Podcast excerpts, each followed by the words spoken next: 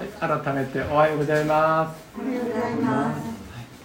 えっと、この1年間、本当にあの共に、えー喜び、そして苦しみを分かち合いながら歩んできました。本当に皆様を、えっと、褒めたいと思っております。そして、本当にあの神様のお守りの中で私たちはこの1年間、これは確かな、まあ、今年はあこれをよりあの私たちはあの感じていることでございます。神様のお守りの中で私たちはあ過ごしていることこれは確かなことでございます、えー本当に、えー今日まで本当に、えー礼拝が守られたことそして、えー新しい年来年向けることができるこの時本当に主に感謝し期待感を持って、え毎日過ごしていきたいと思っております。本当にあの今日のあの手法なんですけどもあの今日今朝の気づきましたがあのまあどちらかが作家様になったんですね。あのえっとまあ外の方がですですので表の方が正しいかあの中の方が正しいか分かりません。とにかくあのまああの人側がですよねあの逆さまになっていました。申し訳ありませんでした。今朝気づきました。それで私あのこれを見てですね少し考えたことがあるんですね。これは一つ逆さまになったんですね。で私たちは逆さまになったところをまあこのように自分がこれ繰り何でしょうかこれあの繰り返るんでしょうか。これを、はい、返したらいいんですよね。それで見見えます。正しく。これにするとここっちは正しく見えるかもしれません。これは逆さまになって見にくくってあの難しいですね。もしこれがですね逆さまになったことが聖書であれば私たちはこれをこのようにこのように方向を返して見ておられるのでしょうか。聖書であればもしこれが逆さまですよね。聖書がですね。そしたら私たちがこのように逆さまになって見なければならないんですよね。なぜならそうでしょうか。逆さまが正しいから。聖書が正しいから。私たちは聖書に合わせて自分の身を逆さまにして見なければ聖書が正しく見えません。どちらが正しいでしょうか？私たちの目が正しいでしょうか？あるいは聖書に書かれている御言葉が正しいでしょうか？2000年前にもアブラハムの時代にも聖書が神様の御声が神様の立法が正しかったんです。私たちがこれが逆さまになっていることをよく分かります。私たちは。どうして敵を愛することができますか？迫害する人のためにどうして祝福することは逆さまのような教えです？私たちが逆さまにならなければこの御言葉を正しく見ることできません。どちらが正しいでしょうか？神様の御言葉が正しいでしょうか？私たちが正しいでしょうか？まあ間違って作ったものなんですがこれを通して主が私たちに真理に対する私たちの姿勢を悟るようにですね導いてくださいました。私たちはペトロの手紙を通して今学んでおりますがあのえっとまあ2020年終わりをなんかこのペテロの手紙第一五章を学びながら終わりたいと思っております。あの五章はあの1節から今日7節なんですが1節から4節まではこの教会に対するあの御言葉でありますけれども1節から4節までは指導者たちのありがた、まあ、長老ですよね。の教えです。で5節から7節までは若い信徒たちのありがたに対して、まあ、神様が語ってくださることでございます。一節ですけども私はあなた方のうちの長老たちに同じ長老の一人としてキリストの苦難の証人やがて表される栄光に預かるものとして進みますと書かれていますよね。自分自身がどのようなものであるかを使徒ペテロはあのここで明確に話しながらあの長老たちに進みますということであります。あなた方の中ではたくさんあの信徒の中でですよね。中ではあの長老たちもいますしそして若い者たちも両方いるんですよ。そのだけそのところで長老たちに話しているんですよね。長老というのは教会の指導者です。でこの長老たちをですね私これを外します長老たちをあの自分も長老であると。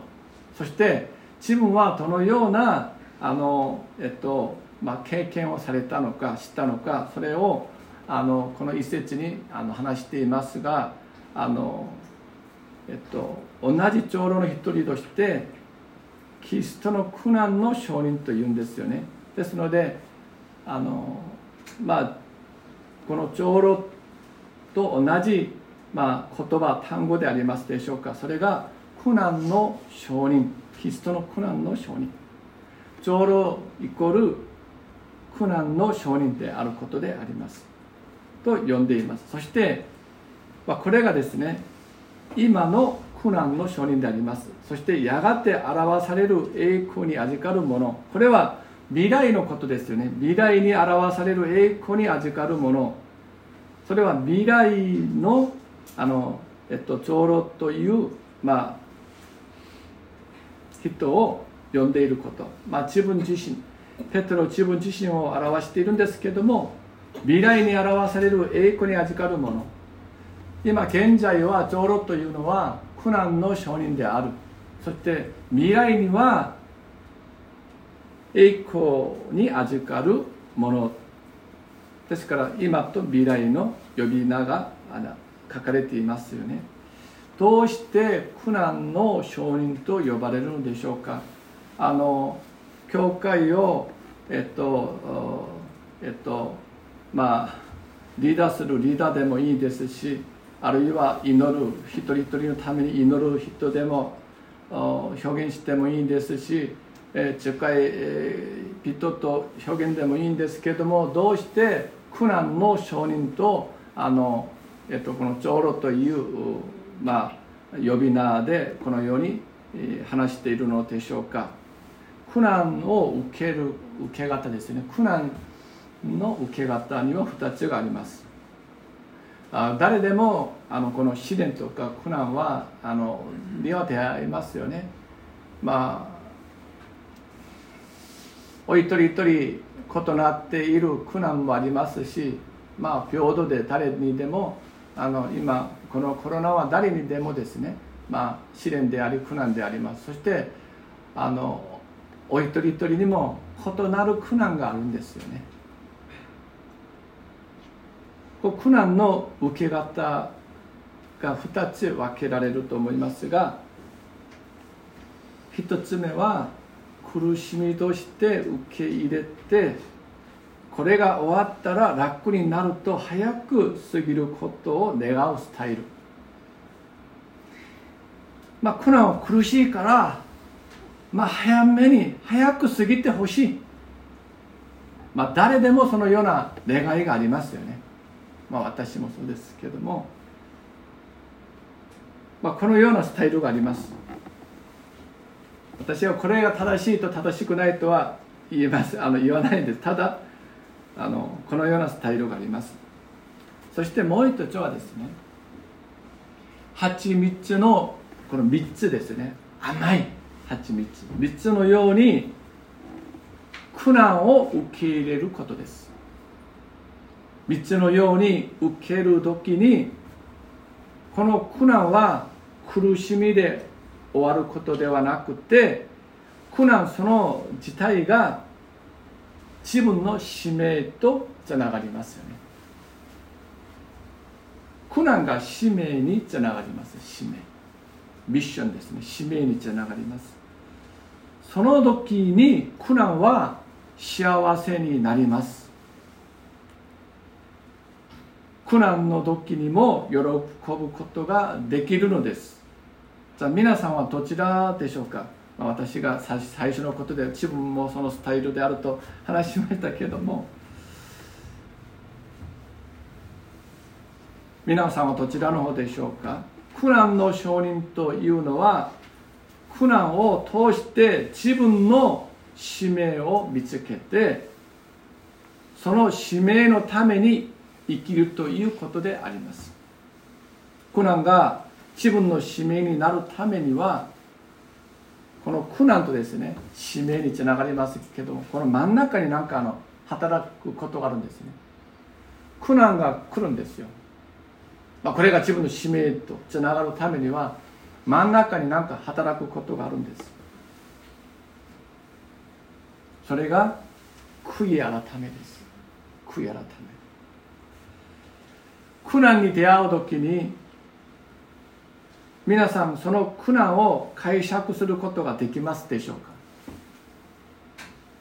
その解釈ができると私たちは使命をミッションを獲得することができます。いただくことができます。苦難が自分の使命になるためには必ずこの真ん中ですね。苦難と使命の真ん中に悔や悔い改めがその橋を渡らなければなりません。この世に考える時あるんですよね。試練に出会う時に苦難に出会う時になぜ私にはこのような苦難が来るのか来たのか。どうして私にこのような病が来たのか。どうしてこのような配偶者に出会ったのか？出会ったのか？まあ本当はご自分自身が選択したことなんですけれども時間が過ぎればそれを忘れてしまいますよ人間は。40年30年過ぎるとまあ私もまだ40年過ぎてないですけども20年過ぎても分かりますよ。忘れてしまいます。自分が選択したことを忘れてしまいます。どうしてこのような配偶者に出会ったのか。私頑張っているのに私は何の悪いこともしなかったのにどうしてこのようなことが起こるのか。このようなことについて納得理解解析ができますか皆さん。できますでしょうか？今。今ですよ今。2020年まだ21年にならない12月今日27日これが納得できますか？理解ができますか？解釈できますか？英語の文章は解釈できるんですよ。単語とか文法分かれば。日本語もそうです。私日本語喋っているので。勉強すれば。けどもどうしてこのようなことが起こるのか？私は悪いこと知ったことない。悪い私は頑張ってきたのにどうしてこのような苦難に出会うのかこのような苦しみに出会うのかこれ解釈できますか皆さん今自分の人生自分の生涯において。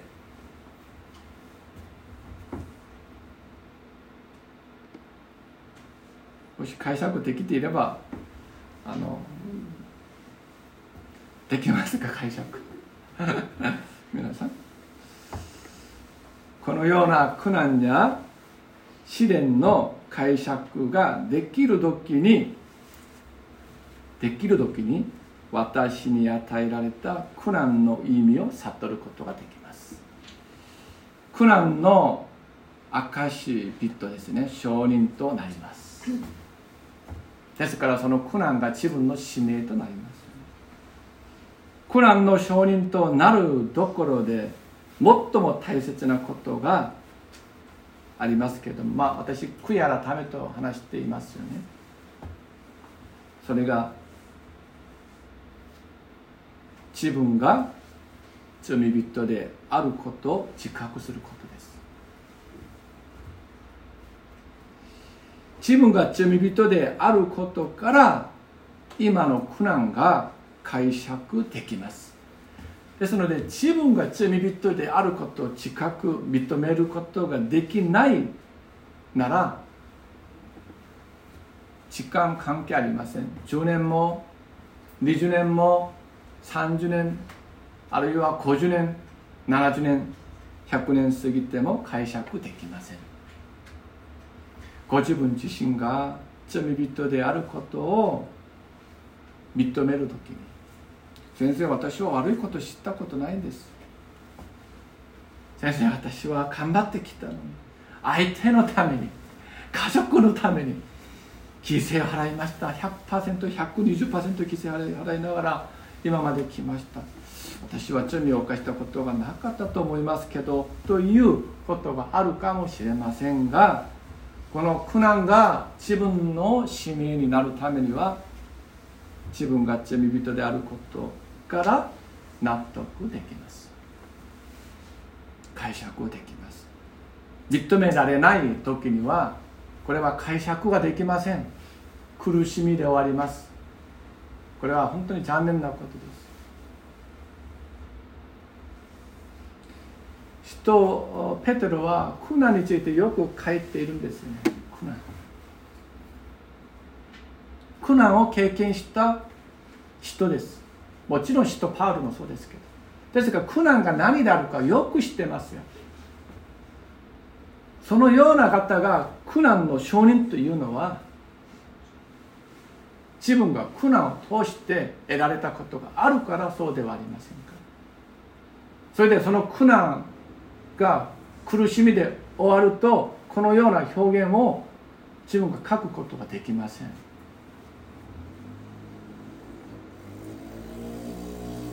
ですのでご自分自身が自分が罪人であることを自覚することです。その時に納得ができます。理解ができます。解釈ができます。苦難。苦難がですね。その時からその苦難から使命が与えられます。いつかは苦難から使命との、まあ、ストーリーですよねストーリー。このストーリーがですねあの共に分かち合う機会が来るように願っています。その時によりこの話が明確になります。この聖霊様の働きが光の森聖書教会になんかの立地あおれるようにですよね。それでこの苦難から苦しみから悲惨な状況からご自分自身の使命をいただくまでのそのストーリーですよね。それによって私たちも使徒ペテロのようなこの告白ができます。やがて表される栄光に預かるもの。未来ではですねとなります。使徒ペテロは自分が苦難を受けながら体験したことが必ずあります。このようなことが生かされてペテロの手紙12をま書かれたと思います。私たちがさまざまな試練に遭う時にこの試練が解釈できない時には使命を見つけることができないんですよ。解釈する時に自分の使命を獲得します。このようには空前はありません。空前がないんです。試練には必ず使命につながる偉大な神様の設理が必ずあります。それは私たちは見ない見えないので霊的な目が開かれなくて見えないのでそのまま過ぎてしまいますよね。偉大な神様の設理があります。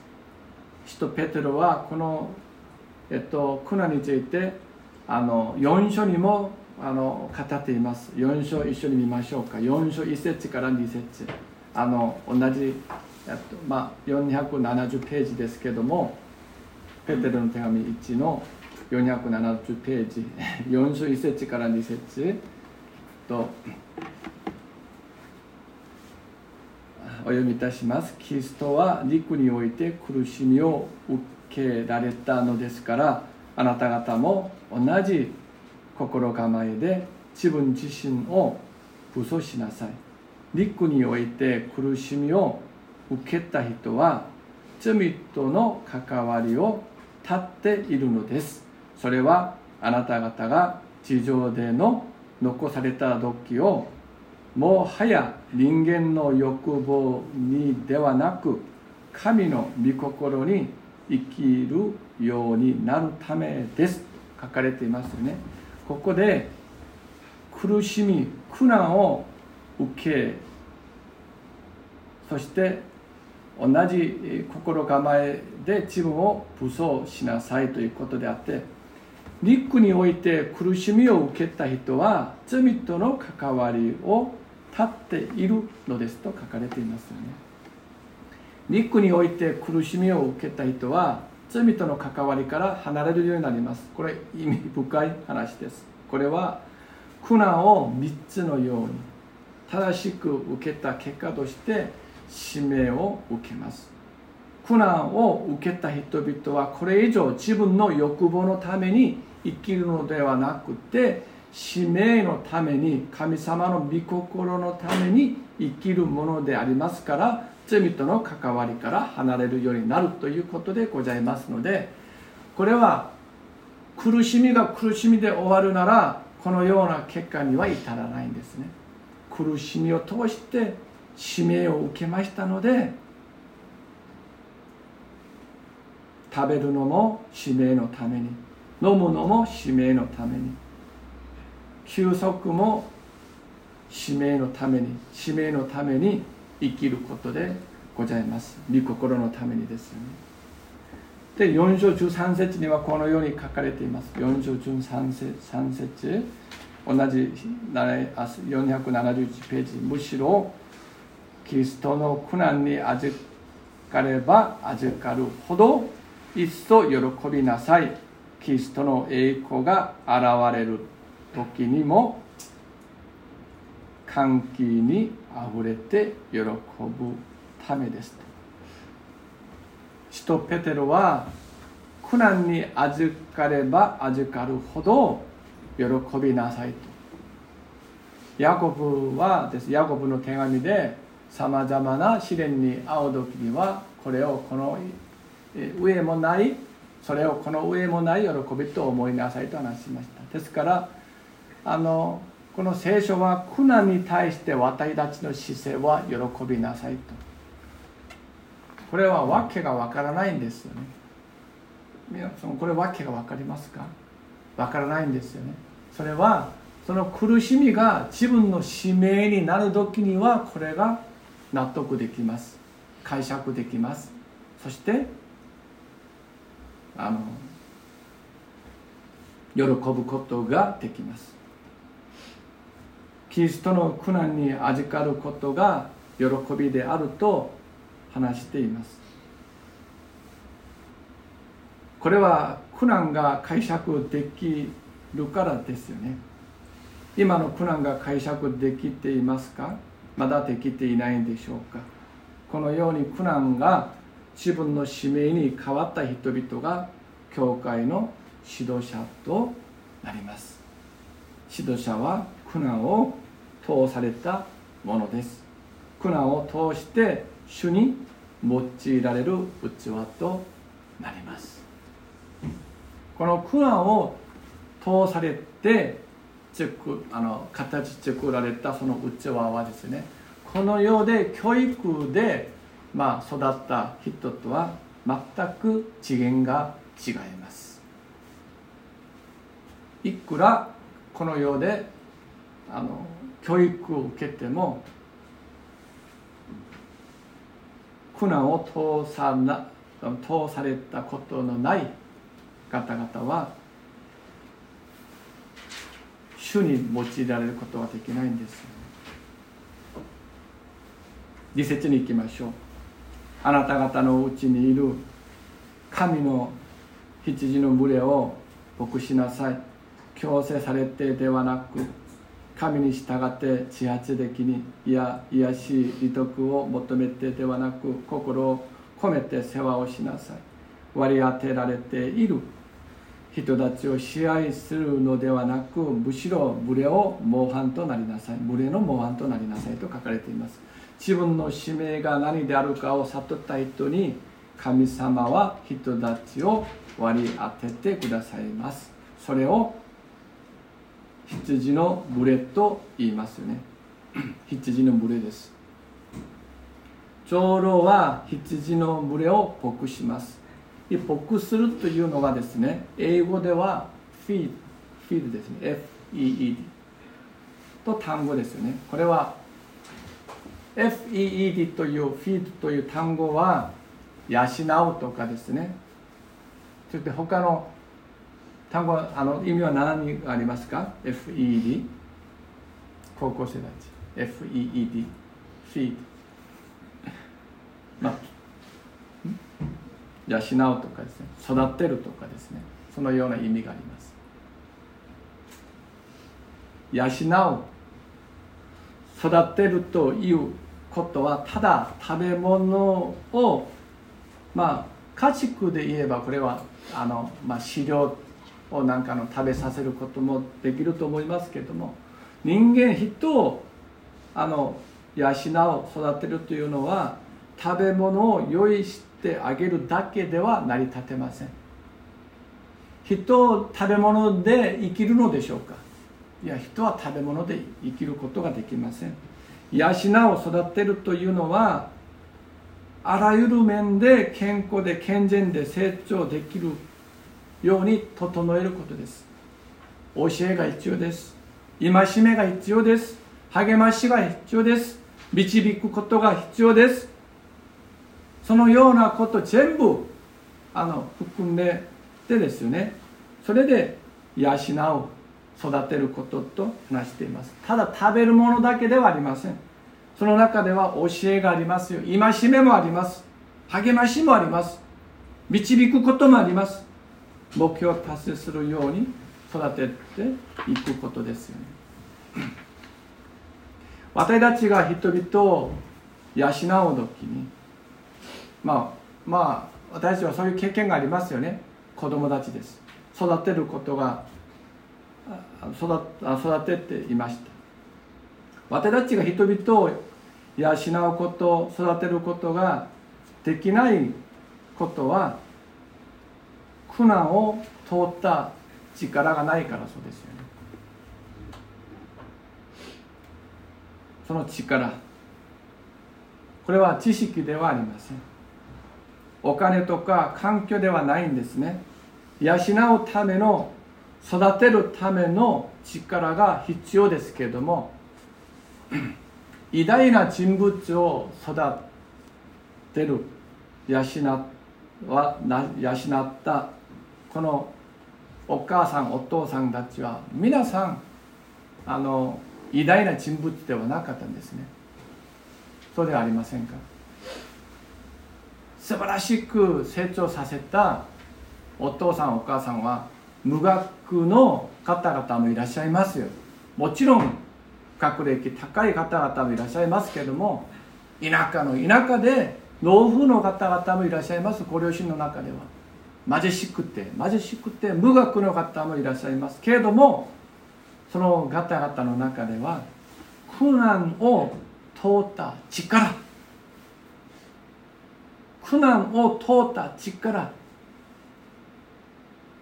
力が子供たちをよく育てていくのです。教会の中でも神様の御国の中でもその力は苦難から来ますよね。そしてその苦難は使命を作ります。使命がありますか？苦難を経験した者は人を導いて育てて養うことができます。これは探さなくてもいいんですよ。詩編119編ですけれどもこのようなあの御言葉がありますよね。苦しみに遭う前には私は迷い出ていました。しかし今はあなたの御言葉を守りますと書かれていますね。苦しみに出会う出会ってその苦しみによって目が開かれます。自分が罪人であることを悟ります。悔い改めの時に私たちに使命が与えられます。その時私たちはその使命のために生きるので御言葉を守ることができます。御言葉を守る人が御言葉を教えることができます。御言葉はただの教育ではありません。これは霊です。御言葉は。ですから守る人が本当に教えることができます支援に探していますか今？67節です。支援のあの119円の67節。苦しみに遭う前には私は迷い出ています。しかし今はあなたの御言葉を守ります。皆さん今までどのようにあのえっと皆さんの生涯を歩んできましたか？苦難に出会う時に試練に出会う時にそれを蜂蜜のように3つのように甘いもののように受け入れて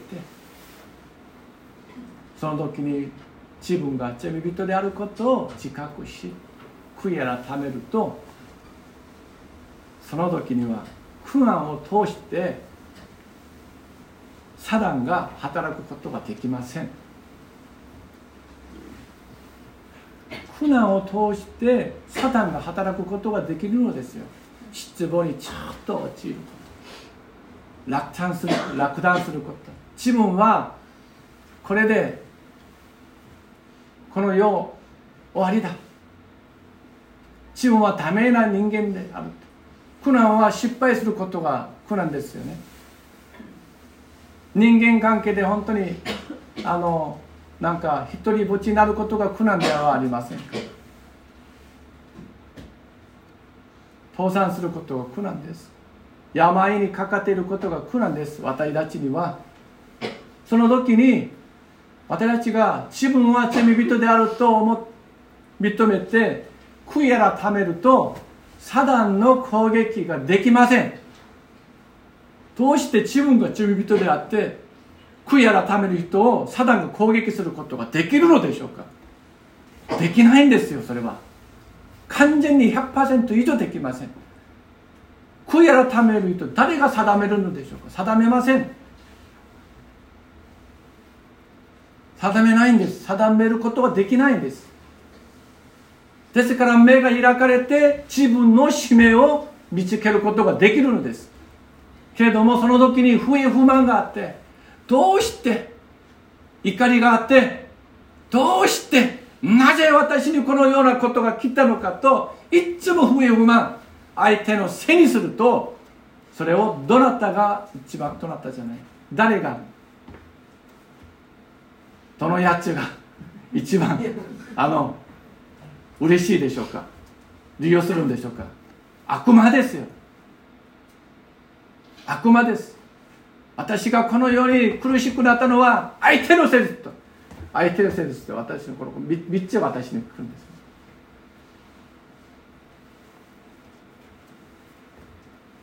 その時に悔い改めて自分が罪人であることを認めて悔い改めるならサダンがそれを利用することが用いることはできません。けれども私たちがジョブ焼き不平不満人のせいとする限りには私たちには苦難が苦しみで終わります残念であります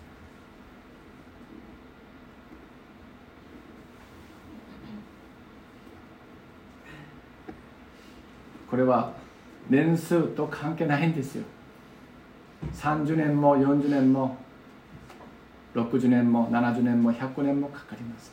それは関係ないんです。その苦難を通された人々が神様に用いられる指導者となります。ですから自分が教えることができます。話すことができます。霊が流れるようになるんですね。流れるように。で霊が流れるようになることは人間が感じることですよ。あの動物は感じてません。私たちはこれは感じるんですよ。わかります。わかります。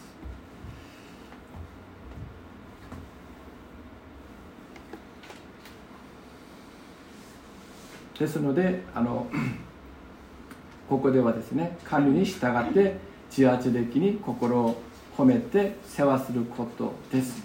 そして試合ではなく模範となることをあのなんかあの書いているんですよね。それがあの2節3節に書かれています。これは立法的に行おうとするとすごく苦しいですよ。神様に従って自発的に心を込めて世話すること。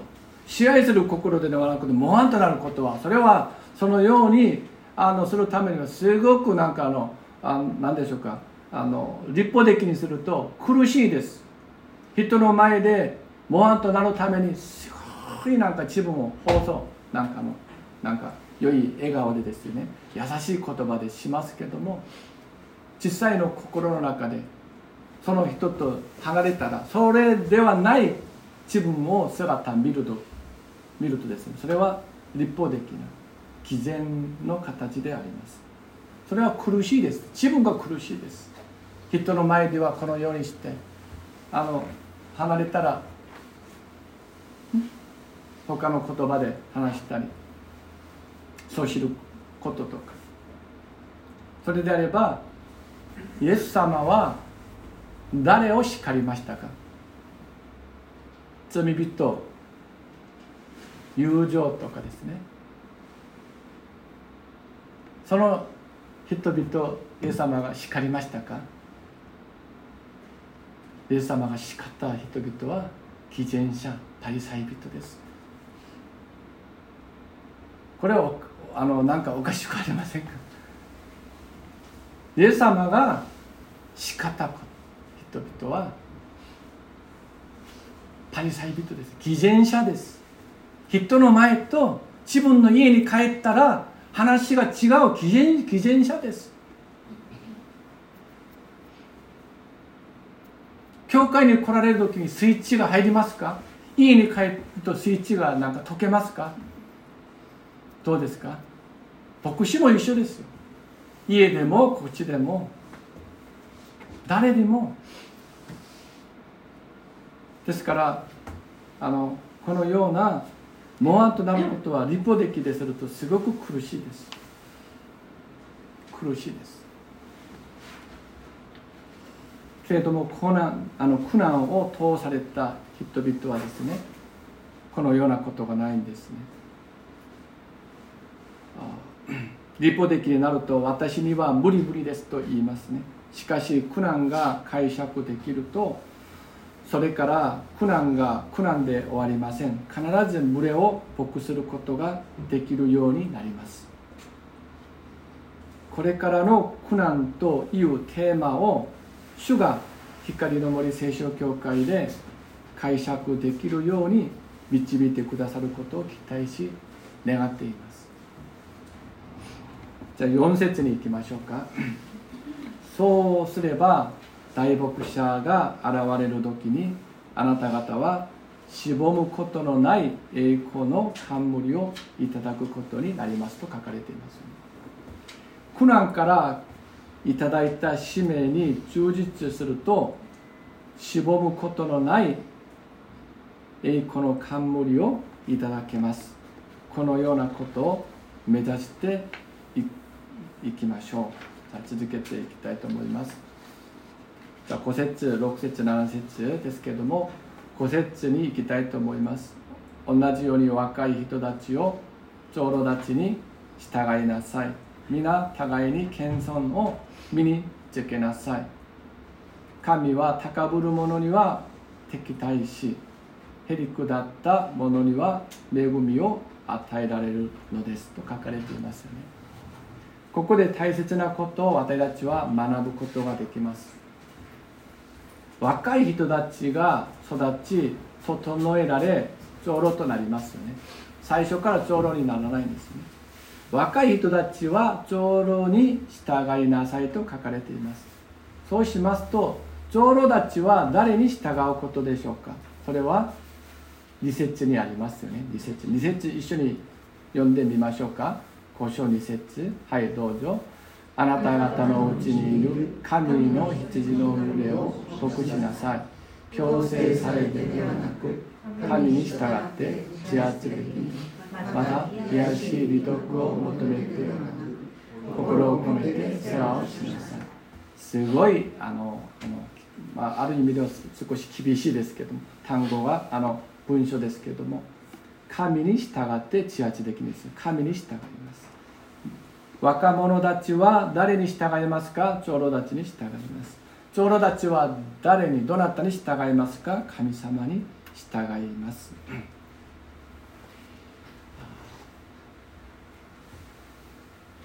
あの私たちが謙遜ですよね。あの、まあ、謙遜とか従うことでありますけれどもあのえっと神様の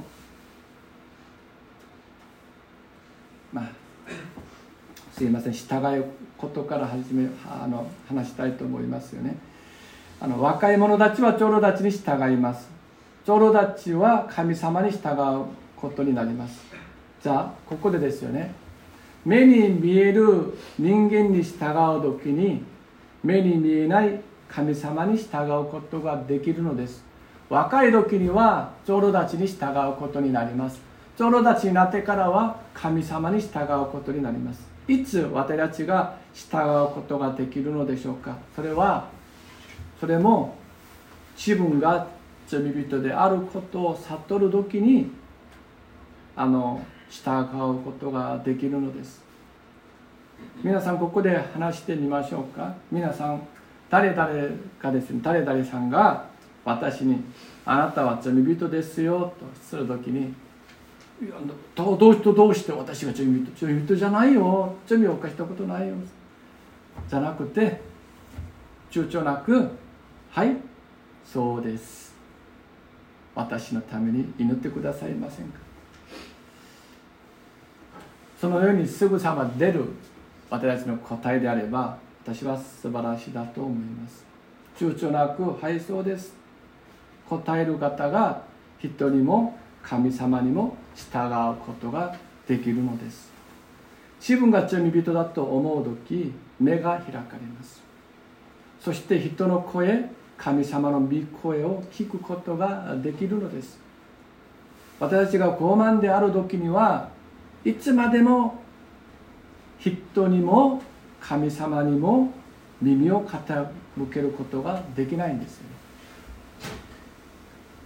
次は謙遜です。謙遜は2つ謙遜がありますけれども人の前での謙遜があるんですよね。神様の見前での謙遜2つがあります。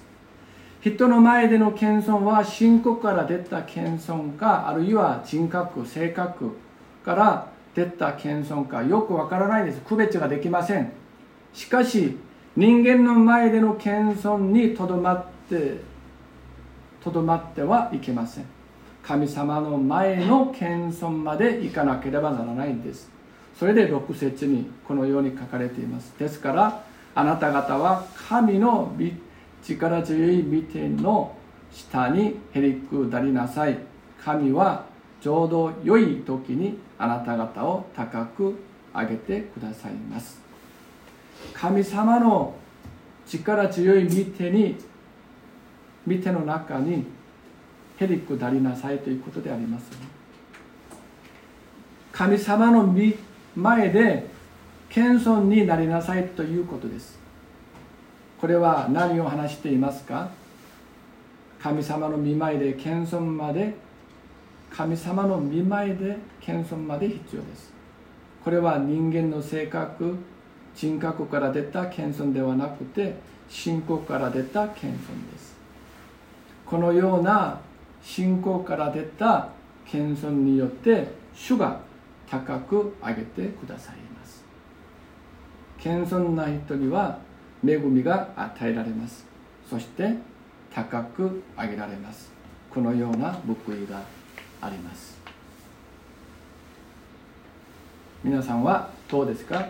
性格から出た謙遜でしょうか？あるいは神様が与えてくださった信仰から出た謙遜でありますでしょうか？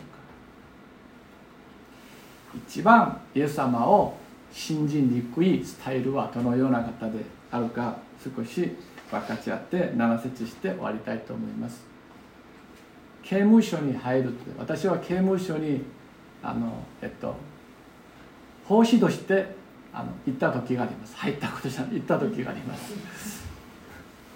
その時にあの、えっと、説教をしなければならないこともあったんですしあの、まあ、何かの奉仕があってですね韓国で刑務所に行ったことがあります。何回ですよね。その時にあの、えっと、小グループを、まあ、あの導いたことあるんですよね。賛美をするとですね拍手がこれじゃないです。このように拍手します。ハレルヤハレルヤするですね。そしてあのこの御言葉を信じる御言葉に従うことではですね100%です。そうあの信じますか？はい信じます。ご自分自身が罪人であることを分かりますか？みんな分かります。単純です。すごい単純です。信仰が強いですよ。すごく熱くってですね。あのなんかあのあんまり、えっと、風樹順のコメントはないんですよ。ほぼ100%従います。謙遜です。すごいでしょ。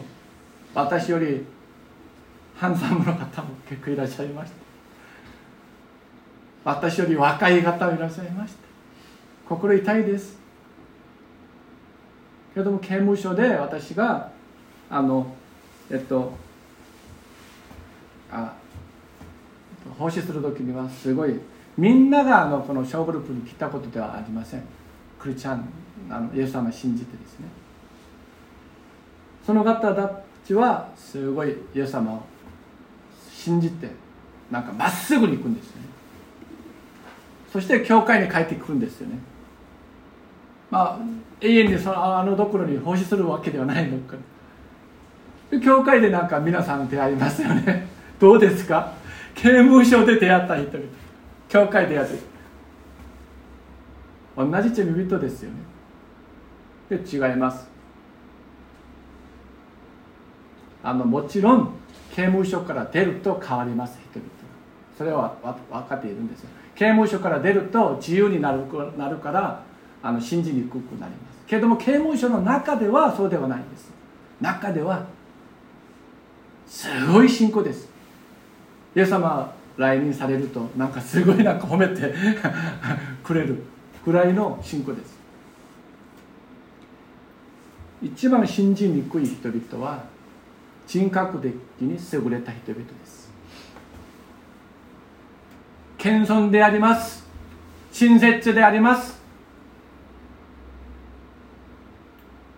人格的ですよ。その人々は本当にイエス様を信じにくいですよ。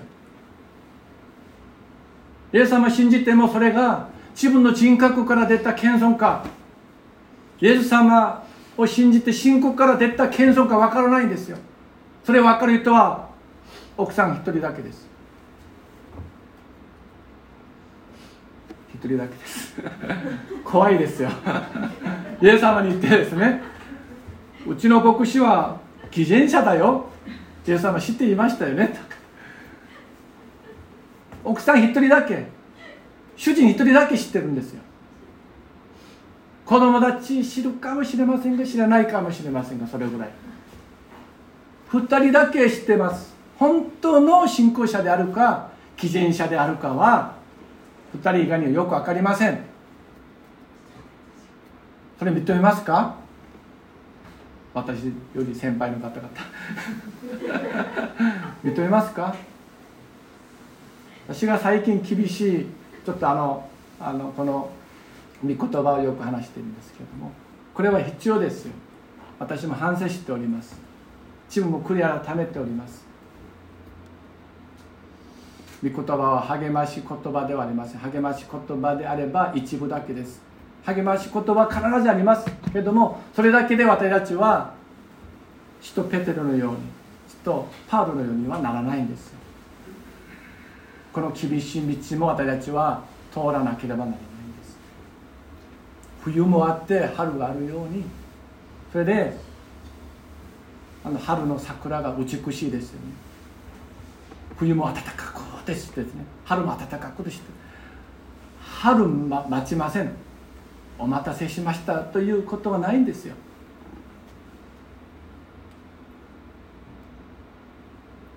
その人々本当にイエス様信じにくいです人格は優れるから。その人それはそれでイエス様は信じて本当の謙遜さが出ない時には自分も騙されて人も騙します。それが本当の謙遜であると思いますよ。それが本当の従順であると思いますよ。性格が私のようにですね皆さんの前です。家では違いますけど温厚な優しいとはですねこれ優しさがイエス様の優しから出たのかあるいは自分の性格の優しさで出たのか自分も騙されて人を騙します。これは危険なことですよ。家族が不幸になります。どっちの方が本物でしょうか？イエス様から出た親切さが本物ですよ。イエス様から出た信仰から出た謙遜さが本物です。人の人格から出た謙遜さはあの限りがあります。皆さんの前ではニコニコします。家に帰るとニコニコしません。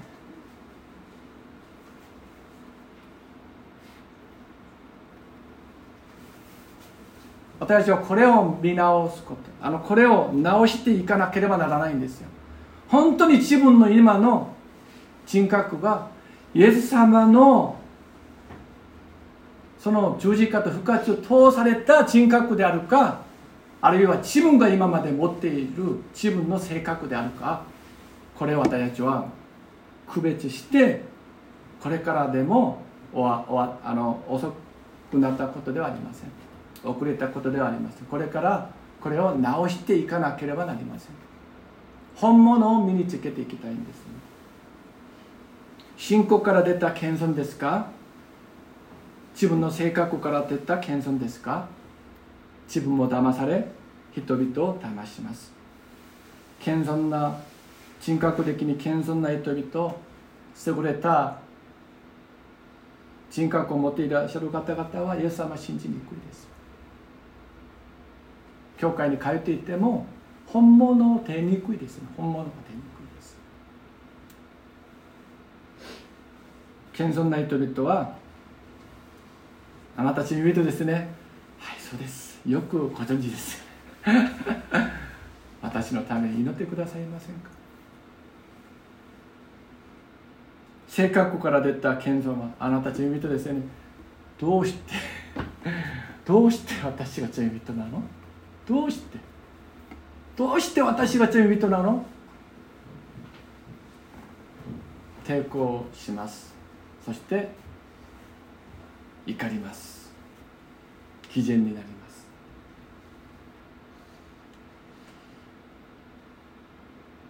それで 若い人たちに要求されることが7節にあります。7節です。あなた方の思い煩いを一切神に委ねなさい。神があなた方のことを心配してくださるからですと書かれていますね。あなた方の思い煩いこと一切神に委ねなさい。ですから心配しないでいなさいということでございます。心配はいらないんです。まだ若いです。まだ欠けているところが多いです。まだ成長しなければならないところが多いです。まあ私も多いです。けども心配はいらない。心配してくださる方は神様です。あなたは心配することではなくてこれを投げなさい。あなたがやることは苦難が使命になるように真ん中にある悔い改めて。私が罪人であります。苦難。苦難を通して使命を見つけることです。悔い改めると私は罪人ですと告白する人誰も定めません。そして悪魔が触ることが一切できません。一切ですよ。一切できません。イエス様の血潮で覆われているからそうです。その時私たちは使命を見つかります。信仰の初心者は思い煩いが多いです。信仰の初心者であるか信仰の大人であるか。まあ私たちはあの、えっと、思い煩うことしないで。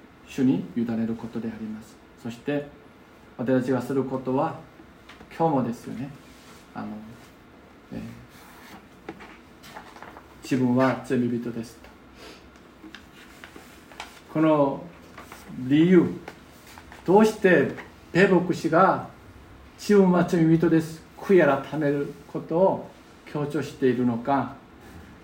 あのこの光の聖書教会のお一人一人の上に聖霊様が望んでおられお一人一人がですよね。それをあのえっと、えっと、味わって分かち合うその日が一日でも早く来るように願っています。主が祝福してくださることを心から願います。お祈りいたします。愛する天皇と様感謝します。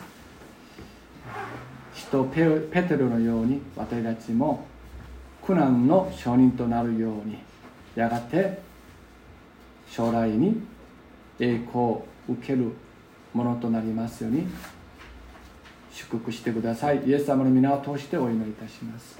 アーメン。